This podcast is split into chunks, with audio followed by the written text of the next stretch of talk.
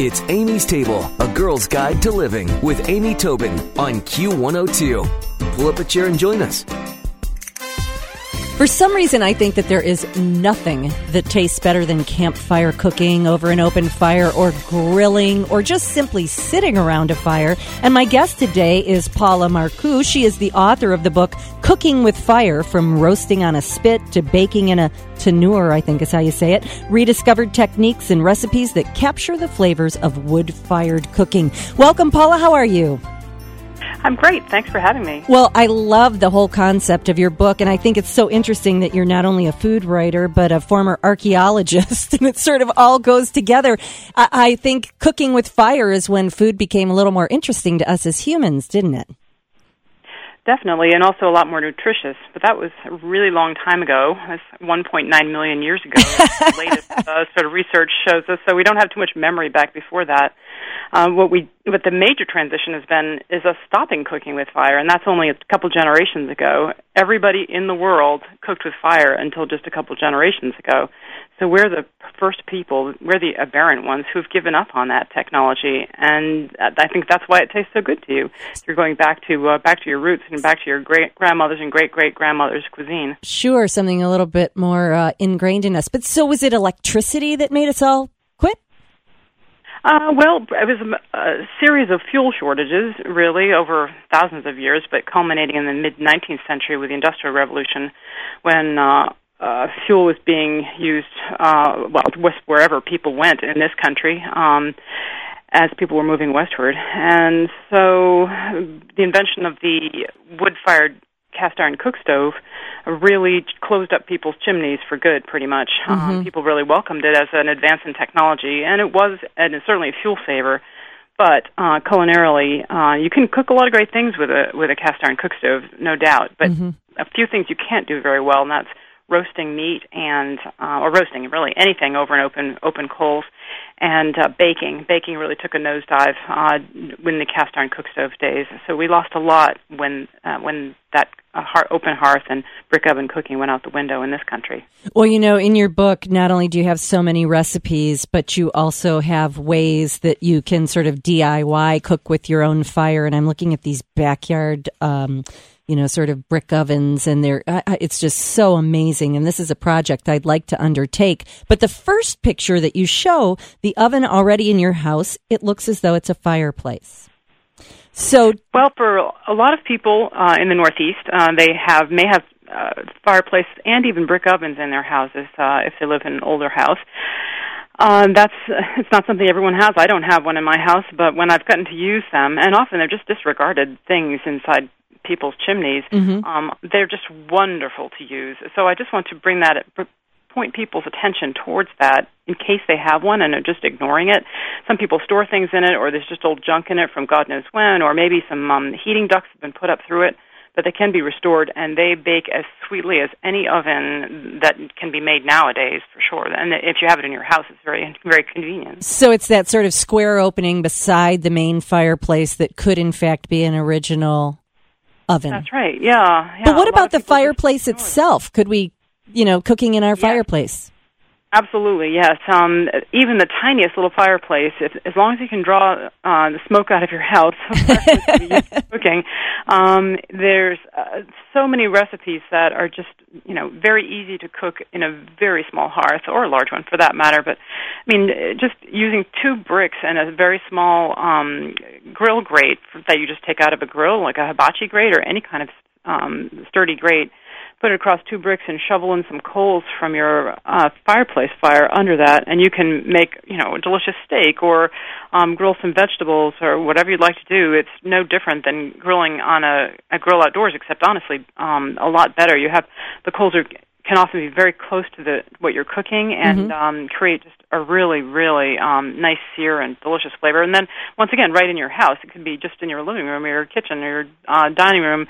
It's very, very handy and something that people far too often just sort of let slide. Yeah, Yeah. Oh, I love that. I'm very inspired by that idea. Well, one of the things that I just want so badly is a wood-fired oven in my backyard. And you are giving in the book step-by-step instructions. I want to ask you, I know this is a hard question to answer, but how much would it cost for the average to build your own DIY average wood-fired oven in your backyard?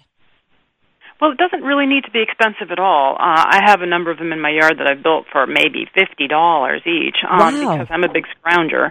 The only part that I usually buy, and this completely relates to the size of your oven in terms of the cost, how the cost works out, but I buy refractory fire brick for the hearth, the baking floor where the bread goes, because it holds the heat so well. It has a very nice even release of the heat and stores it up well. So those I get from a masonry supply store, and they'll run you from $50 to $100 depending on the size of the oven. The rest of my ovens are made up out of clay and sand and rocks and wood, and then you need some kind of roof. That's what the wood is for, either supporting the oven or for making the roof frame. Mm-hmm. Because I use clay mortar, that has to be sheltered from the weather to keep it from washing out. And also in the Northeast, we have trouble with for the freeze-thaw cycle. If a clay mortar gets wet, soak through and then freezes, it'll crack and just sort of melt away and break. So just it doesn't have to be encompassing roof, but just a roof to keep the worst of the rain and snow off it. Sure. People do, however, spend many thousands of dollars. I know. They would like to have a fancy, beautiful one that's sort of pre-made, and there are very good manufacturers. But you might spend, $30,000 if you get one that's all copper-clad and lovely. It's also very trouble-free to work, and you could use it almost as a commercial bakery, or you could use it as a commercial bakery. That's just to say, there's a large range of choices, and I try to give people full access to that range in the book because I hate the idea of someone spending a lot of money on something they're never going to use, or just use very seldom when they could have taken a route that would maybe put them more in touch with the actual oven by, say, building it, and then be more in concert with the way that they actually want to go about cooking or baking. Plus, I also point out that there are a number of great ways to bake bread that don't involve building an oven at all, using a cast iron bake kettle or Dutch oven, which are still being made today and available in this country, or sometimes you can find them at tag sales or whatever. They have a very tight-fitting lid, so when you you heat them up over coals of your campfire or your fireplace fire until the iron is pretty hot, you put your lump of risen dough in there and close the lid up and put it down on a little bed of coals, maybe covered with some ashes so that it's not too hot, and then you put coals on the lid of this pot, and it's very well sealed up so that the lid stays nice and clean inside. But it bakes really beautifully. The chamber is just perfect size for the bread, so you get just the right steaminess, a very nice thin crust, and a really, really delicious flavor. Oh, might cost, a few bucks and last you for your whole life if you're careful and don't drop it onto a concrete surface. Sounds like you have experience with that.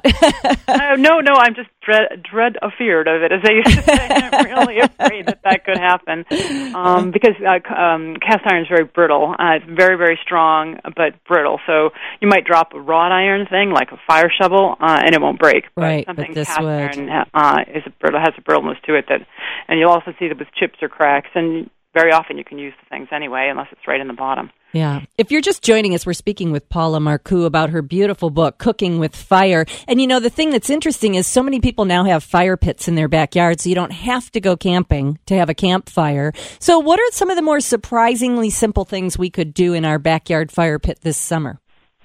Oh, there are so many that you can just replace your sort of cheese and cracker display at your next party that you happen to have a fire pit at.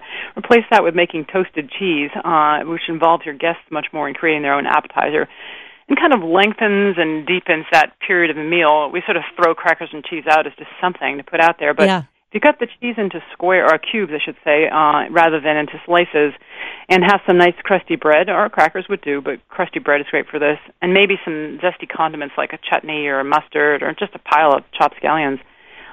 Put the cheese impale it on the end of a stick. You can, take your scout knife out and put a point on a piece of maple from the woods, or you can use just a long skewer that you can even buy, and hold the cheese not over the flames of the fire, but over really hot coals. So push the fire aside a little bit, and usually you'll find, if your fire's been burning more than half an hour, you'll find a little coal bed in there. Sort of hold the cheese over that, and it'll begin to melt and ooze, and in the case of certain cheeses, begin to crust up and become really delicious. And as that melts, you have your cheese, have your bread slice ready, and sort of just wipe that onto there, or let it drip onto there, and have the condiments with it, and maybe a glass of wine or beer.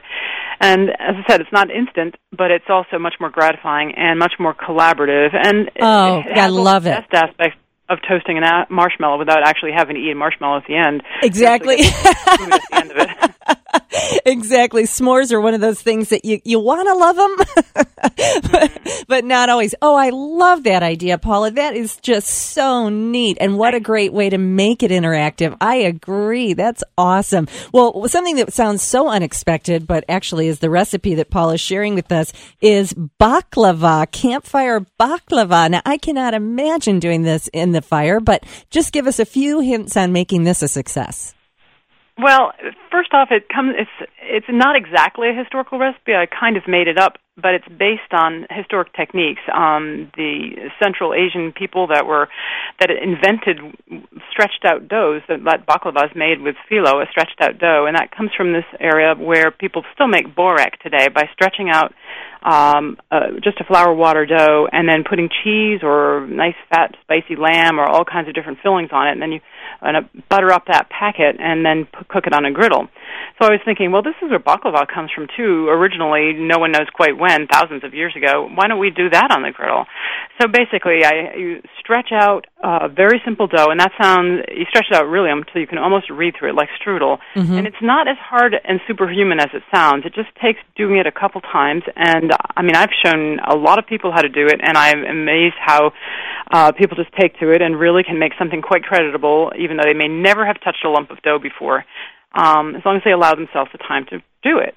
So in any case, you stretch out this dough very, very thinly, and you butter it up with melted butter and put a little filling of walnuts with a little bit of sugar and cinnamon, maybe some cloves in there, and fold it up like a little square packet, buttering each surface, much as you do when you're making baklava using dry phyllo that you buy, and then just cook it on a medium-hot griddle over the fire, and it toasts up to be just wonderfully crispy and delicious, nice and crisp through and through. Cut that up and pour a honey syrup on it, really just diluted honey, and it is just a much sort of deeper, country, rustic version of baklava, and it really something you can make sort of when you're roughing it if you really want to pretend you're not, or you can make it just in your own kitchen on a cast iron griddle also, but something that's really fun to make outdoors because it seems to juxtapose so weirdly with being out in the elements, eating a crispy pastry like that. I have to say, between talking about the toasted cheese and the bread and the baklava, I am quite literally salivating, and I'm really inspired by this. And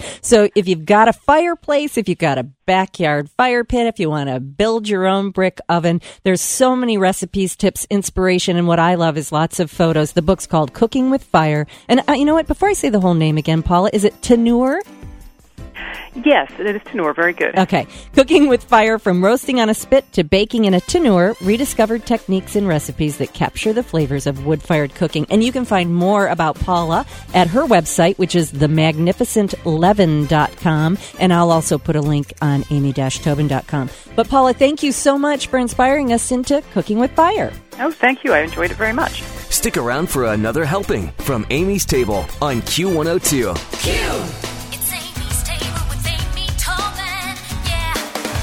Q102. Kristen here, reminding you not to do things. What I mean is, with same-day delivery for everything from gifts to groceries, you only have to do the things you want to do. To not do the other things, visit shipt.com. That's shipt.com. With winter weather making it harder to stay active, here's a gift idea for the outdoor adventurer in your life, the Allbirds Mizzle collection. The Allbirds Mizzle is designed for those who won't take snow for an answer, featuring built-in puddle guard technology to keep the winter wonderland where it belongs, not in your shoe.